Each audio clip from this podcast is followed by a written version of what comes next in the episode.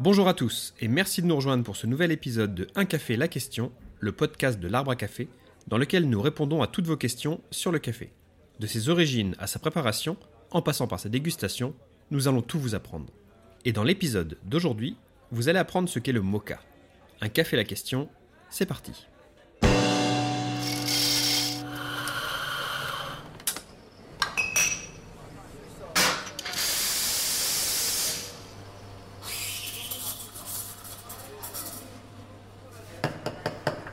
Vous avez souvent entendu parler des mochas d'Éthiopie. Peut-être même est-ce votre café préféré, ou au contraire, le type même de café que vous détestez? Trop aqueux, trop floral, trop acidulé, trop agrume. Vous, ce que vous appréciez par-dessus tout, c'est le café qui a du corps, le café corsé, le café fort, le café qui envoie.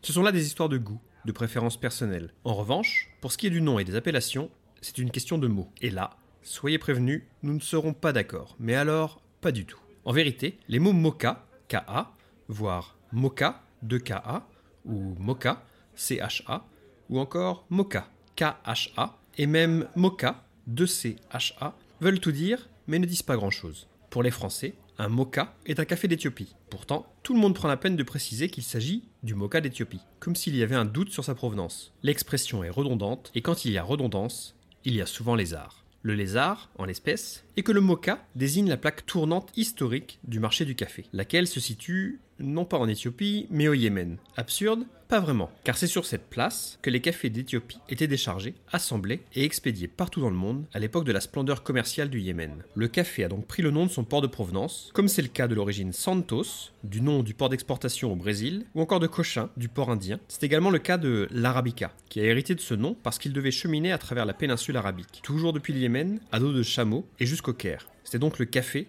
venu d'Arabie. Et le Yémen avait d'ailleurs à l'époque le nom d'Arabie heureuse. Nous voilà donc à moitié pardonnés. D'autant plus que cette expression, bien de chez nous, mocha d'Éthiopie, était déjà utilisée au XVIe siècle. Nous ne pêchons que par habitude. En ce temps-là, d'ailleurs, et jusqu'à la période coloniale, on différenciait les mochas du café d'Abyssinie. Ce dernier terme a complètement disparu de notre vocabulaire du café. Tandis que lorsqu'on parle de thé, les survivances historiques s'avèrent plus tenaces. En effet, le thé ne porte pas le nom post-colonial du Sri Lanka, mais encore celui du British Ceylan. Le café serait-il définitivement révolutionnaire et le thé conservateur? Quoi qu'il en soit, les francophones n'ont pas l'apanage des confusions linguistiques. Ainsi, pour les Brésiliens, le mocha correspond au caracoli ou piberi, ce grain rond replié sur lui-même, si prestigieux. Pour les Italiens, ce mot de mocha renvoie à la macchinetta, soit la cafetière italienne, la fameuse bialetti. Le mocha, de KA ou mocha, CHA, peut être aussi une variété d'arabica endémique éthiopienne, mais également yéménite. À tel point d'ailleurs qu'au Yémen, mocha, KA, désigne toutes les variétés de café qui, pour l'heure, ne sont pas encore répertoriées. Comble du paradoxe, le mocha est aussi un latte qui célèbre la rencontre parfaite du chocolat,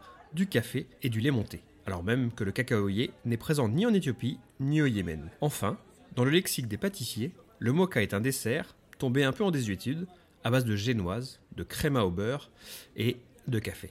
Bref, le moins que l'on puisse dire, c'est que le terme a beaucoup voyagé. Le comble de l'amateur de café serait sans doute de boire sur la place de Mocha, la ville, un mocha, latte, fait avec un mocha, café de Mocha, la région, et préparé avec une mocha, la machine, et évidemment accompagné d'un savoureux mocha, la pâtisserie.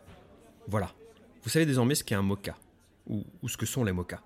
Il nous reste plus qu'à vous souhaiter une bonne dégustation. À bientôt!